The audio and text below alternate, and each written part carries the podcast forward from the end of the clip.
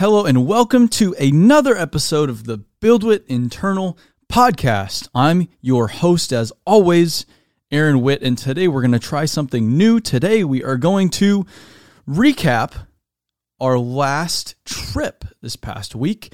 I realized that, the travel for me is so damn normal. I do it so much. I'm kind of I don't know. It's scarily normal at this point to do what we do, but I realize when I look at it through kind of a normal person's lens that it's absolutely insane. And I also realize that most of you don't really get to see what we do day to day out in the field. The field is a big piece of what we do. Now, all of you, the field used to be all of what we do. Now, most of the work is actually done outside of the field.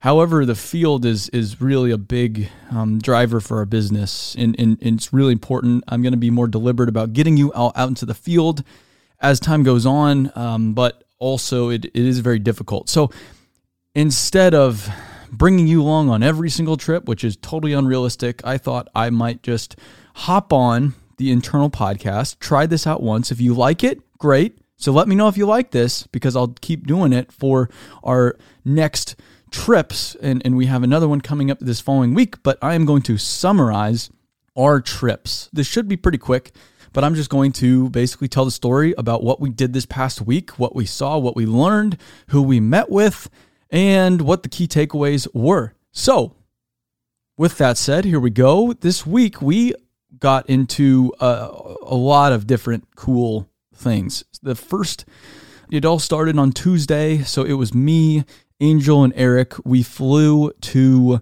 Arizona on Tuesday, so I flew in a little early with Eric. We went to my mom's house to change out a battery in my Toyota that was dead, so we got that done. We went and had dinner with my father at the Henry, my office was for 2 years, a restaurant in Phoenix on 44th Street in Camelback. So I got to see both my parents in Phoenix. We went to bed pretty early. I got up, I ran real early, and then all three of us packed up our bags and we drove about an hour and a half east of Phoenix into basically the middle of nowhere, just outside of Globe, Arizona, to the Pinto Valley Mine. A few weeks ago, maybe 6-8 weeks ago, a company called MineWare, which is an Australian technology company, reached out and they said, so we have this new autonomous drilling solution going on for the drills. And the autonomous drilling solution is out at Capstone. We've developed this entire solution that we're going to start selling across the world at Capstone Mine in Arizona. And we need you to make a video about the platform so we can go sell it abroad. And you were recommended by Capstone to do this project. And funny enough, I just told the story on my Instagram, 3 years ago when I was visiting for Thanksgiving in 2017, I think I was working for HCSS at the time with Dan and Jack. I went to Capstone. Outside of Capstone, I found on Google Earth, I found some forest roads that were just outside of the mine. I took my drone off and I flew right over the pit and photographed some of the shovels, which is, it's legal, but definitely a gray area, very much a gray area, and corporate would have been very upset had they known this was going on. Fortunately, they don't know what the internet is. So I shared all these pictures on the internet. I was over the moon. It was the first time I'd ever photographed such big equipment operating. It was the pictures are absolutely nuts. I still have them to this day. It's still some of the craziest drone photos I've ever taken. So I shared them on the internet. Some guy starts messaging me and commenting like, who the hell are you? How the hell did you get these pictures? And I was like, oh God, what have I done? So I strike up the conversation with him online. His name's Joe Kalkis. He was the drilling and blasting supervisor, still is at Capstone. And I kind of tell him, okay, so honestly, this is how I did it. I know it's not kosher. But that said, I would love to take some kosher pictures. That would be really cool. So can you get me into the mine? Could you talk to corporate for me? Could you talk to the mine management? And he was like, yeah, no, I could do that. So he goes and talks to corporate. It takes months and months and months. But in May of maybe April or May of 2018, just after I started BuildWit, he had me out to Capstone Mine, and that started my relationship with Joe and Capstone. And from there, I visited the mine probably every 6 months to just take new photos. They have two, now three of the biggest loaders Caterpillar makes. So they're enormous loaders, real big shovels, big trucks. It's just an awesome operation. And the cool thing is Capstone only operates two mines. So they're kind of a mid-level player. This is an enormous mine, but they're a mid-level player in the mining world. So it's not all this corporate bullshit that you get at some of these other big-time mines that are operated by BHP, Rio Tinto, Freeport. It's once you're in the mine, it's very low-key. So they're very serious about safety. They're very serious about the operation, but it's not all this corporate bullshit at the same time. So it's really enjoyable to be there because you're not, on edge, like, oh, no, am I going to do something wrong while you're there? And all the people are great. It's a really great operation. I think like top 5 copper producer in the United States as well. So it's no slouch. That's for sure.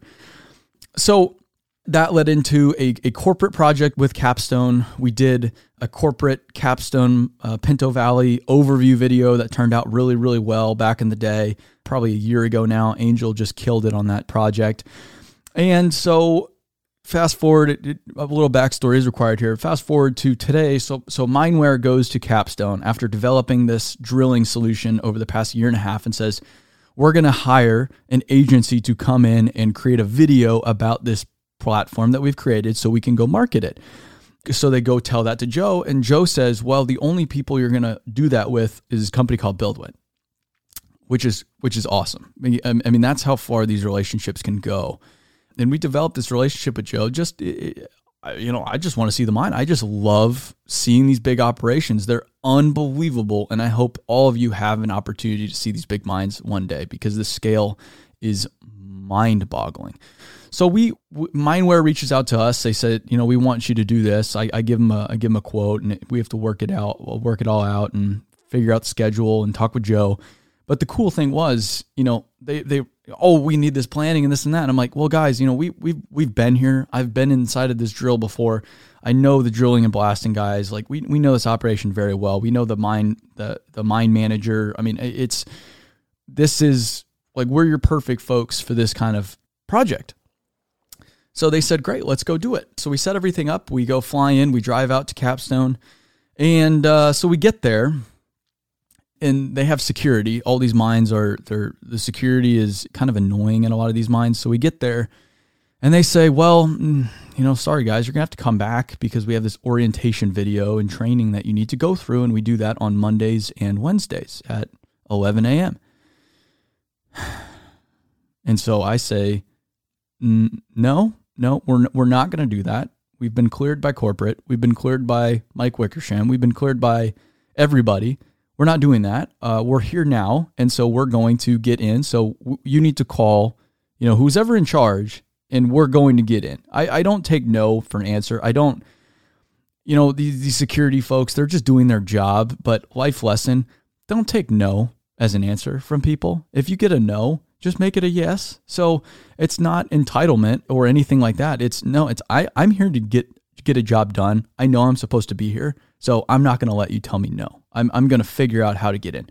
So it takes us a little bit. They give us a little bit of trouble, but they say, okay, you can watch this video instead, but next time you have to do the training. And I'm like, okay, yeah, I will definitely do the training next time.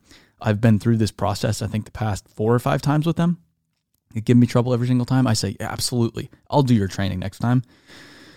Whatever. So we get in, we watch the video. It's this 15-minute video on what the emergency numbers are and just a few different things. So we meet with Joe, we meet with Curtis, the guy from MineWare, and we go down into the mine.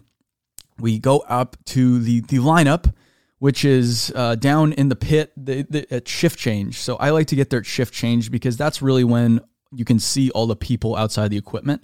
And those are the best. That's the best time to photograph and create video content, in my opinion, because you can see the scale of these machines because you need something familiar to grasp the size of the machines. A 994K loader, it's absolutely enormous, but it doesn't look that big inside of a copper mine because it's such an enormous place. But you put a person next to it, holy shit, that thing is enormous. So shift change, they change shifts twice a day because they run, 12 hours and 12 hours. So they run around the clock 24 hours a day, 7 days a week. So shift change is at about 6. So they park up the trucks at the bottom of the pit and at the other places where they're mining. So we go down in the bottom of the pit. I heard they had this new loader, this new Caterpillar 994K, like I just referenced. It's the first Tier 4 994K in North America. A beautiful, beautiful, beautiful machine. Absolutely extraordinary machine. So I say, I want to go down there first. And you got the sunrise coming up over the pit. It's just beautiful, soft lighting. People are getting in their trucks. So we get down there. They park up all their trucks. A lot of them, they park up loaded, because it doesn't make sense to drive and unload the truck. They just park where they are. These big mines are all about efficiency. So the more ore they can get to the crusher per day, the more money they make. So everything is thought out.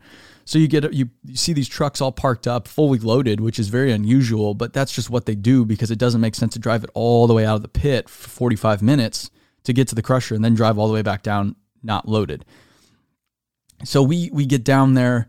All the operators are checking out their equipment. They do pre-shift inspections. So they walk around the machines. They inspect the tires. They inspect the hydraulic lines. They inspect every little bit of the machine to make sure it's okay. And then they get in the machines, fire them up, and then they start going full bore right away. So there's no time wasted with these guys. And we see the loader banging out trucks. I think in about 4 passes, this thing can load a 200-ton truck with copper ore. It's just a spectacular sight. Angel got some really, really cool drone footage, drone video. I got a few drone photos. Hopefully we'll be able to share those with the team. Remarkable. So we go over there. I just had the time of my life. And then we go to the drill. So the drill was why we were there. In big mining operations, it all starts with drilling. You can't outdig the drillers. You can't dig the material. It's because it's solid rock is what you're going after. That's what the ore is locked up inside of, is solid rock. So you need to drill it, poke holes in it, and blast it. There's a lot that goes into drilling and blasting. People think it's just throwing a stick of dynamite in a hole and having at it, hitting the plunger like that, with the Acme plunger, like straight out of the Looney Tunes. It's not like that at all. It's a big science project. It's very, very well thought out and very well designed. So there's these enormous drills there. And they're just drilling nonstop because they shoot almost every single day. They blast almost every single day because they move so much material. They need to blast and blast and blast and blast. So the drilling, there's good drilling and bad drilling. It all starts with the drilling. So you want the material to be as easy to dig as possible. It's called fragmentation. So you want to fragment the rock, blast the rock to a small enough size that you can dig it with these loaders and these shovels very quickly and load trucks very quickly. And then you throw it into the crusher, and the crusher smashes it down into small rocks. And then from there, you send it to the mill, which pulverizes it into a dust essentially. And that's what they process and pull the copper out of. So it all starts with the drilling. So when you drill out the pattern in the right way and you load it in the right way, you get that perfect fragmentation. It's arguably the most important aspect of the mining operation itself is drilling and blasting. So MineWare has developed a solution to these drills that automates the drilling process. So all the driller has to do is position the drill over the hole according to the GPS screen so they can see exactly where the hole needs to be drilled. And then they hit a button, and the damn thing just does everything else. So the drill will auto level itself. It'll collar the hole, which means, putting water into the hole so it doesn't, the top 5-10 feet doesn't fall in on the hole as they're drilling it. And then it drills all the way down to around 45 feet where it needs to be, where the design is. And then as it's drilling, it maps the hardness of the rock. And going back to fragmentation, it's important to know how hard the rock is, because that's what the blasters use to know how much explosives they need to put into each hole, because the hardness changes per hole. It's not all the same. Again, it's like a science project. So they've created a system over the past year and a half that automates this entire process. So all the driller has to do is press a button, and the drill does everything else from there. It is so cool and so advanced, and my mind was blown. So that's what we did, was we shot the drill. We got a lot of footage of the drill, drilling out its pattern. We went inside the cab and filmed the operator and, you know, him doing his thing in there and tapping on the screen and explaining the screen and everything like that. We talked to Curtis, who developed the system from MineWare. So we had him explain the entire system on the drill itself. And then we interviewed him away from the drill. And then we interviewed Joe, who's the drilling and blasting supervisor, about the drill, about why it's so beneficial. It's really amazing. And so they're drilling these holes a lot cheaper than they were before and a lot more consistently than they were before. So everything across the board is better by automating this process. And eventually they'll be able to automate all the drills, so they won't even need a driller in the cab of the machine, which is where a lot of mining is going. Autonomous trucks are a big thing in mining right now. And, so it's really, really exciting, and it's really cool to have that opportunity to document that. So we're going to go create MineWare. We're going to give the footage to MineWare. They wanted to edit it themselves, and I said, okay, you go do it yourself. We're probably going to create an edit on our own just because, and show it to them, say, hey, so this is what we did on more. They're going to go like, yeah, you know, big drill, autonomous setup, you know, better efficiency. They're going to go in that stupid manufacturer route. We're going to go in the more storytelling route and leverage the interviews and the actual words from Curtis and Joe and the drill operator to tell the story of the platform and see which one kind of wins out.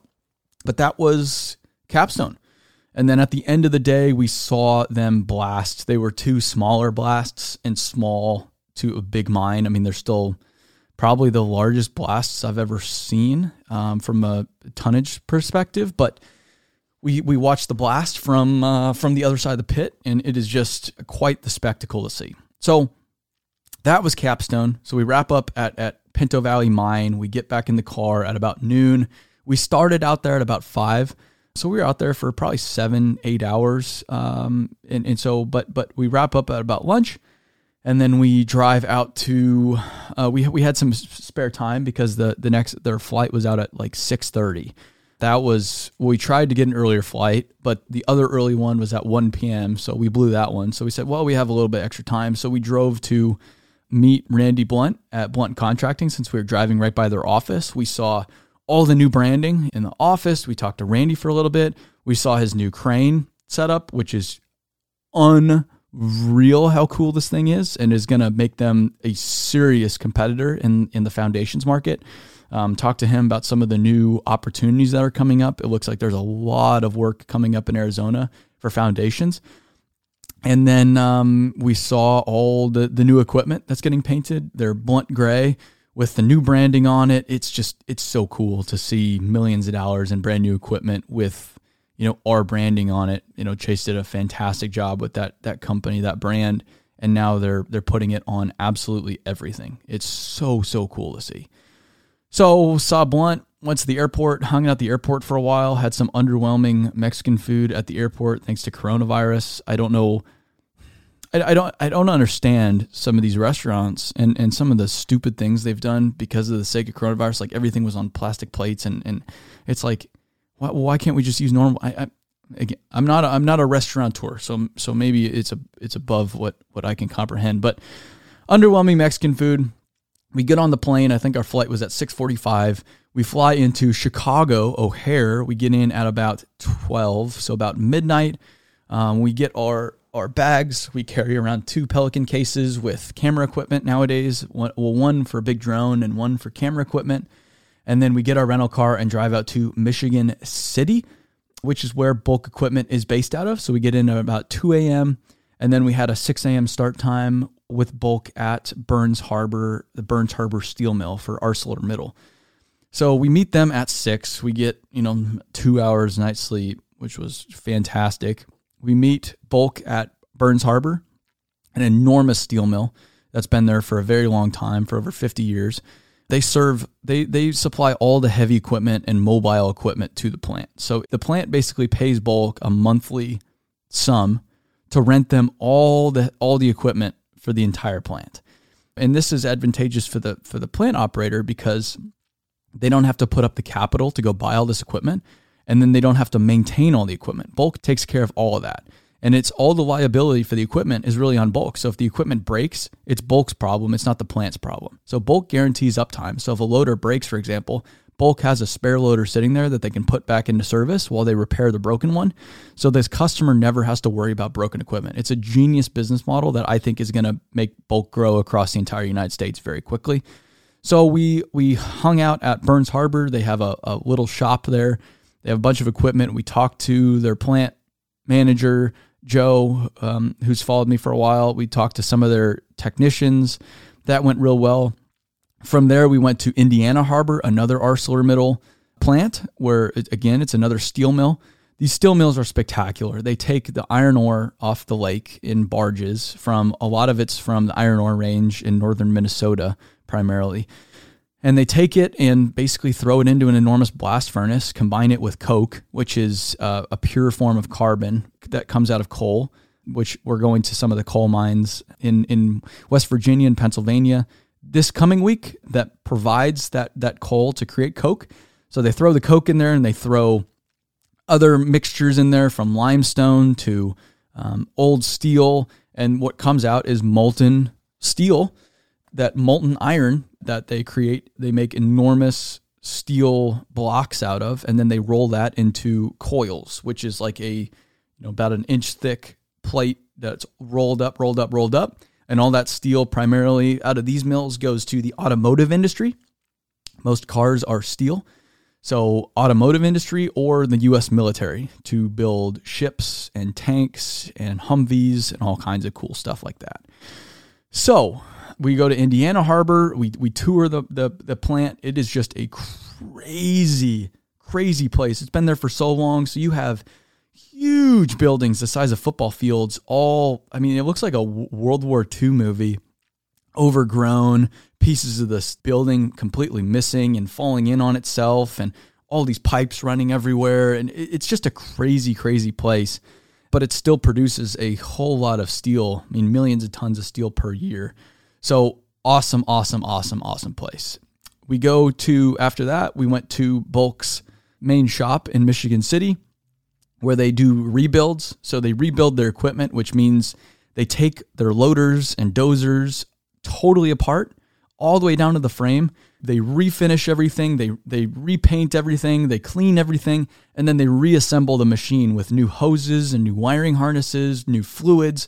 So essentially, it's a brand new machine that they then put back into the mills. And so it allows them to charge their customers less money, while also extending the life of the current machines in their fleet. It's very, very brilliant. And they're the only equipment rental business in the United States that does this. The Caterpillar dealers are the only ones that really do this, rebuild things from scratch, whereas Bulk's figured out how to do it on their own. So they have all these rebuilds going on in their shop. They have a full metal shop. They have a full truck shop, full enormous paint booth. They do some amazing things at their shop.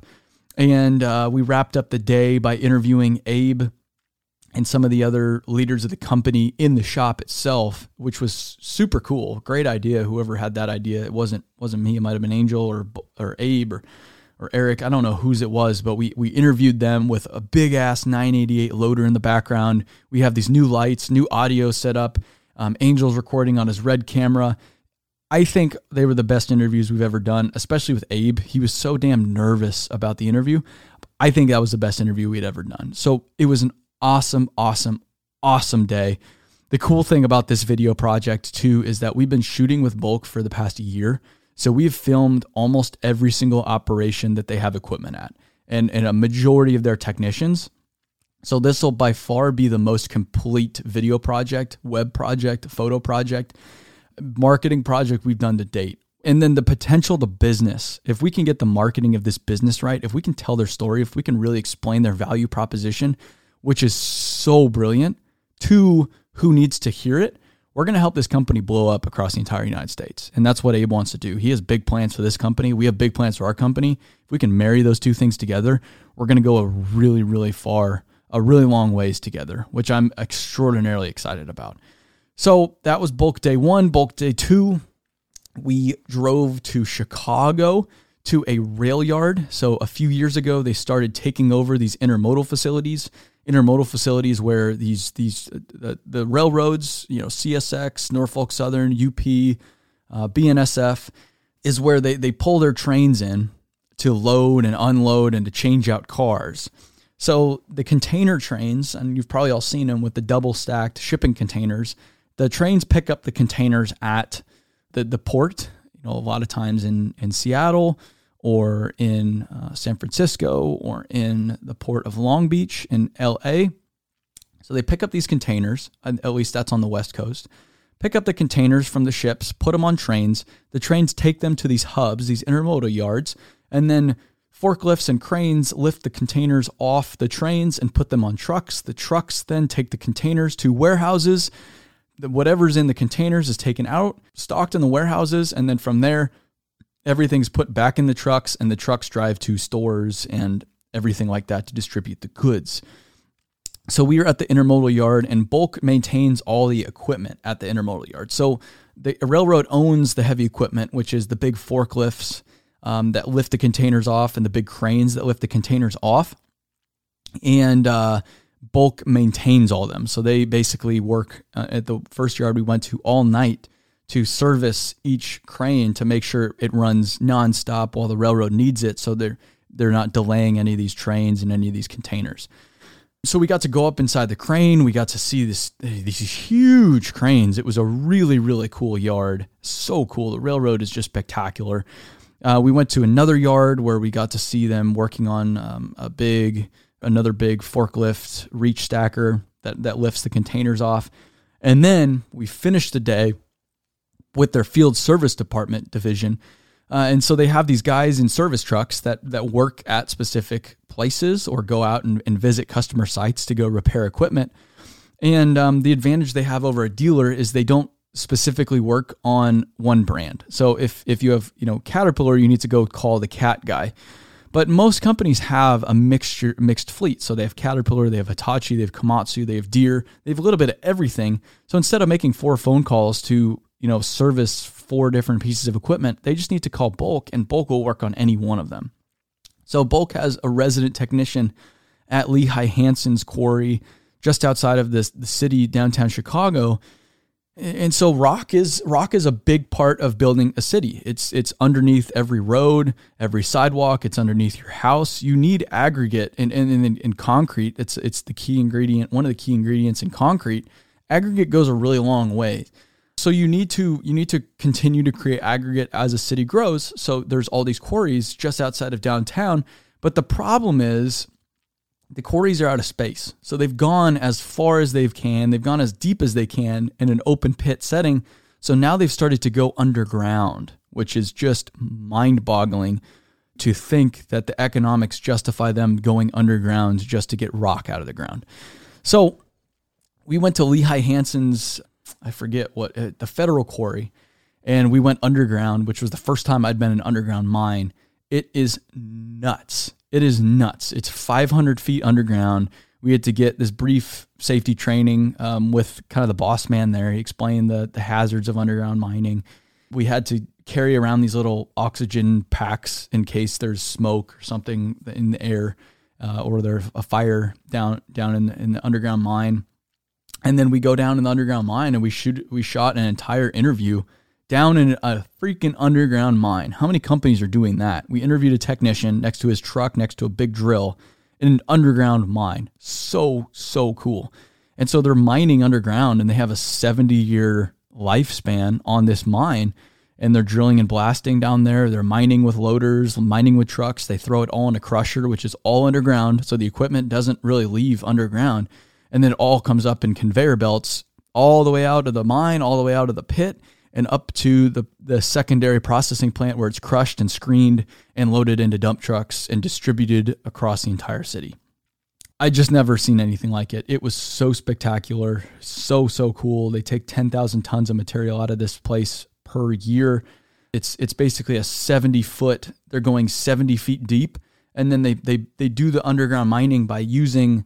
It's kind of like a series of squares that they leave behind to hold the weight of the earth up, and to keep the weight of the earth up while they mine around these squares, these big ass columns that support the earth, and they mine around them, and then they just leave them. And then once that's exhausted, they go underneath that you know, 30 feet underneath that and create a whole nother 70-foot room with more columns to support the earth. It's such a crazy design, crazy concept. I'm very happy we had that experience. So we wrap up with Bulk. We get on planes and we go home. And so that was this week. I don't know how I just did summarizing this week, but that was it. It was a spectacular time. We probably interviewed at least 15 people with Bulk. Capstone went great. So a lot of fun. Next week is Berg in Pennsylvania. And then we are doing MCI Group in West Virginia and Pennsylvania as well. So stay tuned for that.